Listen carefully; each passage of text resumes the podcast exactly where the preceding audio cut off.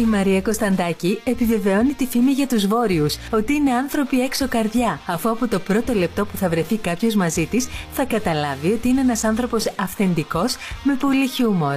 Το 1998 πέρασε στη δραματική σχολή Βεάκη, ενώ βρισκόταν ήδη στο δεύτερο έτος φοιτησής της στο τμήμα νηπιαγωγών. Έναν χρόνο μετά έκανε την πρώτη της εμφάνιση στη μεγάλη οθόνη μέσα από τον ρόλο της Μέρης στη θηλυκή εταιρεία. Στη συνέχεια προσθέθηκαν κι άλλες μεγάλες επιτυχίες στο βιογραφικό της, μεταξύ των οποίων το «Χαιρέτα στον πλάτανο», «Ο Ηλίας του 16ου» και το «Bachelor 3». Το τηλεοπτικό της ντεμπούτο έγινε το 2003 μέσα από τη σειρά «Φιλή Ζωής», ενώ έγινε γνωστή στο κοινό μέσα από τη σειρά «Υπέροχα πλάσματα». Όπως έχει αναφέρει, όσο μεγαλώνει την πιάνει γεροντοκορίαση, καθώς κάποιες φορές της φαίνονται αφόρητοι οι άνθρωποι, ενώ προσθέτει Φαντάζομαι αφόρητη είμαι κι εγώ. Η Μαρία Κωνσταντάκη είναι μια γυναίκα που τα λέει έξω από τα δόντια και ξέρει πώς να χαίρεται με μικρά πράγματα. Και αυτά είναι μερικά μόνο από όσα καταλάβαμε συζητώντας μαζί της στον καναπέ του Ντότ.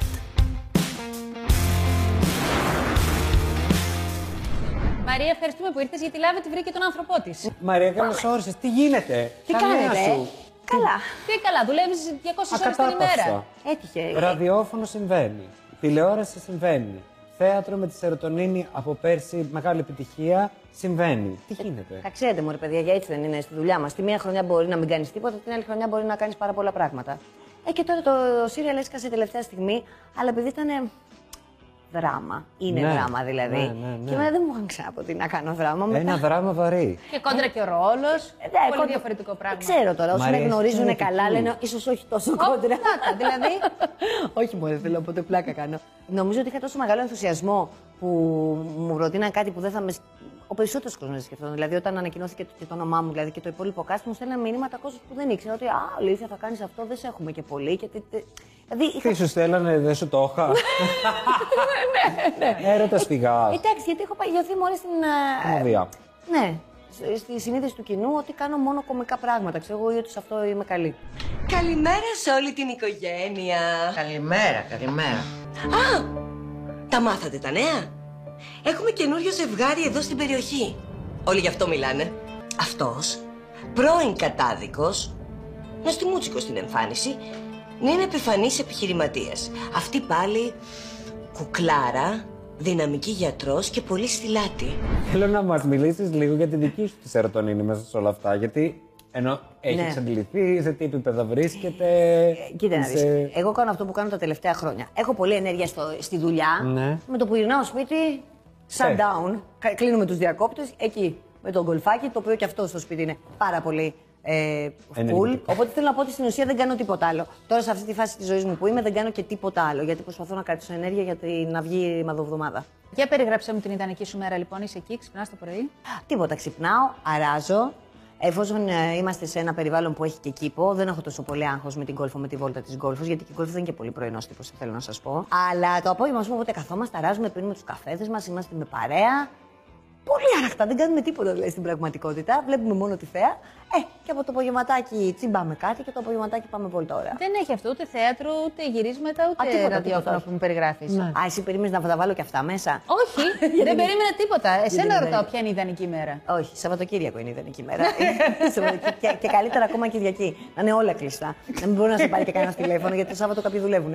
Δεν βγαίνεις ενώ να πας σε ένα μπαρ, σε ένα. Σε ένα μπάρε. Όχι.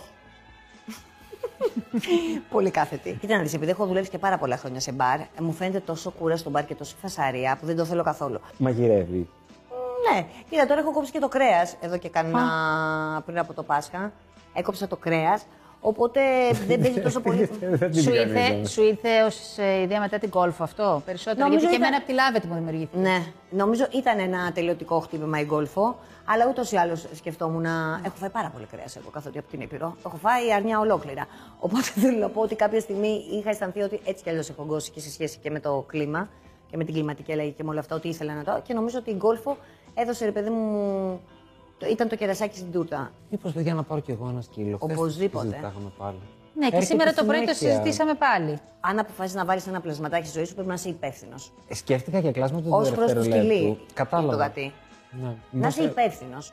Ε, εσύ είσαι, Πάρα ήσουν πολύ. ανέκαθεν υπεύθυνη. Νομίζω ότι ναι. Όχι, αλήθεια Τι το είναι λέω. αυτό που αφήνεις ένα περιθώριο λάθος.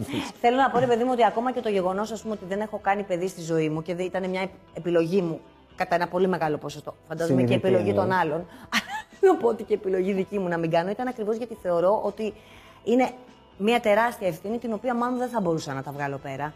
Αντιλαμβάνομαι ότι ενδεχομένως θα με τρέλαινε αυτή η μεγάλη ευθύνη. Δεν ε, είναι το πρόβλημα ότι αν θα αναλάβω την ευθύνη, ότι φοβάμαι να αναλάβω την ευθύνη. Πιστεύω ότι δεν θα είμαι καλή.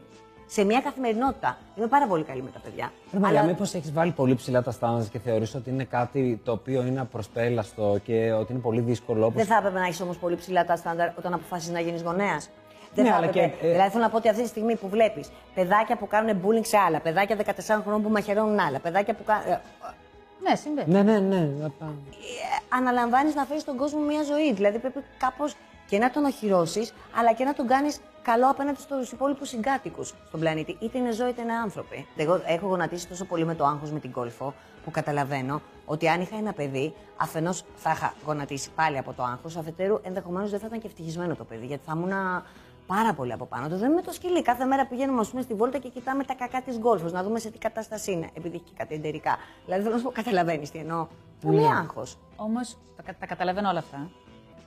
Αλλά όταν αφινόμαστε στην αγάπη, πολλές φορές μας τρομάζει το μέγεθος αυτό. Γιατί μπορεί να μας τρομάζει και η απώλεια αυτού. Τώρα θες να πάμε στο κομμάτι της συντροφικότητα, γιατί έχω μια πολύ άλλη άποψη. γι' αυτό. Πες, βεβαίως, πες την. ναι. Ε, κοίτα να δεις. Θα Ναι, σου πω κοιτάς τώρα λίγο τι εμένα, πιστεύω ούτε στο παιδί κομμάτι. έχω. Καταρχάς, μιλάς για έρωτα ή για αγάπη. Γιατί θεωρώ ότι. Γνώμη μου πια με τα χρόνια, θεωρώ ότι ο, ο έρωτας είναι ένα. Να μην το πω υπερεκτιμημένο. Εγώ θα συμφωνήσω. με Ωραία. αυτό. Ναι, ας το πω Συγκαθήλυνα. υπερεκτιμημένο. Δηλαδή θέλω να πω ότι είναι ένα κομμάτι, ρε παιδί μου, το οποίο Απατηλό θα το έλεγα. καλύπτει μια δική μας ανάγκη ανάλογα με τη φάση που βρισκόμαστε και τον αναζητάμε τόσο πολύ γιατί προσπαθούμε να πάρουμε ενέργεια από κάτι τέτοιο, όπως είναι ο έρωτας, και να καλύψουμε το δικό μας έλλειμμα ενέργειας που μπορούμε να βρούμε από άλλες συνθήκες. Θεωρώ ότι ένας άνθρωπος μεγαλώνοντας και οριμάζοντας οφείλει να βρει τις εναλλακτικές πηγές ενέργειας και να μην είναι τόσο πολύ του τύπου ο έρωτα. Είναι ωραίο, υπέροχο πράγμα ο έρωτας και είναι ωραίο να υπάρχει στη ζωή μας.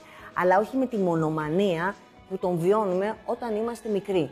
Μαρία, μου δίνει την αίσθηση του ανθρώπου που κάπως είναι πολύ καλά με τον εαυτό του και τη μοναχικότητά του και την ε, σύμπραξη με άλλους ανθρώπους και τις, ε, τους συσχετισμού του. Δηλαδή, μου φαίνεται ότι είσαι σε πολύ καλή φάση ζωής. Τα τελευταία χρόνια πιστεύω και εγώ πως είμαι. Έτσι είμαι πο- είναι. τουλάχιστον πολύ καλύτερα από ότι ήμουν μικρότερη, νεότερα. Απίστευτο. Τι, Είναι ο μόνος άντρας στον κόσμο που δεν κάνει βρώμικες σκέψεις. και εσύ που το ξέρεις;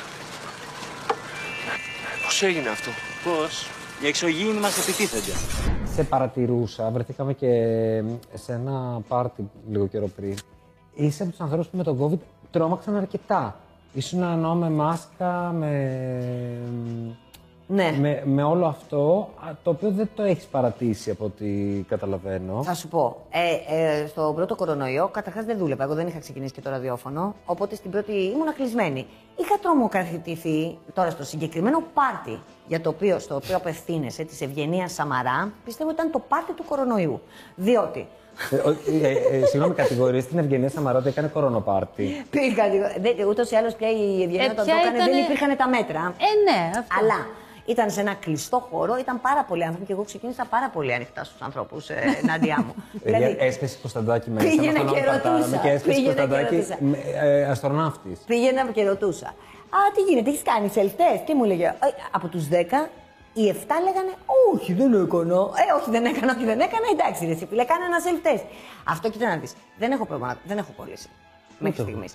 Ε, και έχω και υψηλά αντισώματα. Πρόσεξε όμως να δεις. Εγώ αυτή τη στιγμή, άμα κολλήσω, μιλάμε για μεγάλη καταστροφή. Γυρίσματα. Μεγάλη καταστροφή στο γύρισμα, μεγάλη καταστροφή στο θέατρο. Γιατί δηλαδή θέλω να πω ότι Ναι. έχεις μια ευθύνη σε σχέση και με αυτό το πράγμα. Με τι πιστεύεις ότι θα μπορούσες να ασχοληθείς άλλο εκτός από την τέχνη σου για να βιοπορίζει. Με πάρα πολλά πράγματα. Αν έφτανα σε ένα σημείο να μην έχω δουλειά, αν εξαιρέσει το κομμάτι το, του εγωισμού και το ότι λίγο στραπατσάρει το εγωκεντρισμό σου, το γεγονός Ναι. ας πούμε, ότι θα σου λένε Α, δεν είσαστε φέτος στην τηλεόραση. Α, πού είσαστε, τι κάνετε, είσαστε πολίτρια κτλ. κτλ. Εξαιρεί αυτό το κομμάτι, θα μπορούσα να το ξανακάνω. Εμείς έχουμε στολίσει, εσύ στόλισες. Α, δεν στολίζω. Δεν στολίζεις; Ένα-ένα μας το βγάζει. καθόλου; Δεν στολίζει. Δεν... Βαριέμαι να στο Δεν λέω. Και βαριέσαι. πε- περισσότερο βαριέμαι το ξεστόλισμα. Αυτό είναι η μεγάλη. Δηλαδή η, Η φρίκη κατάρα. είναι το ξεστόλισμα. Υπάρχει μια πιθανότητα να βάλω φωτάκια που τα φωτάκια είναι. Όλοι έχω ούτως ή Ναι. άλλως κάποια φωτάκια. Αλλά τώρα αυτό το πράγμα το δέντρο, το, μπα- την μπαλίτσα, το φωνάζουμε τα περιγράφετε σκηνή φίλους. απορρίμματα. Φωνάζουμε φίλους, φτιάχνουμε μπισκότα, κάνουμε, διάνουμε. Ε, μπορώ να κάνω τέσσερις εμετού. Φοβίες έχεις. Τα τελευταία χρόνια προσπαθώ να δουλέψω τη φοβία του θανάτου και των γυρατιών. Αυτό. Το οποίο είναι πολύ δύσκολο project, όπως καταλαβαίνεις. Νομίζω αν έχω μια φοβία αυτή. Είναι έχω. έμφυτη σε όλους τους ανθρώπους αυτή. Ναι, είναι η υπαρξιακό. Αυτό προσπαθώ να δουλέψω λίγα και νομίζω ότι τα πάω καλύτερα σε αυτό το τομέα. Τι είναι αυτό που έχει αλλάξει σε σχέση με παλιά; Ότι καταρχάς δεν μπορείς να το αποφύγεις. Ότι κατά δεύτερον δεν υπάρχει λόγος να αγχώνεσαι για αυτό το πράγμα, γιατί δεν θα είσαι εκεί όταν θα συμβεί. Και επίσης ότι πρέπει να ξεφύγουμε. Ε, θα ψηλοείσει μέχρι ένα σημείο. Μέχρι ένα σημείο θα είσαι. Αλλά έχω καλό, έχω καλό feeling για σένα. Στον ύπνο σου θα πας.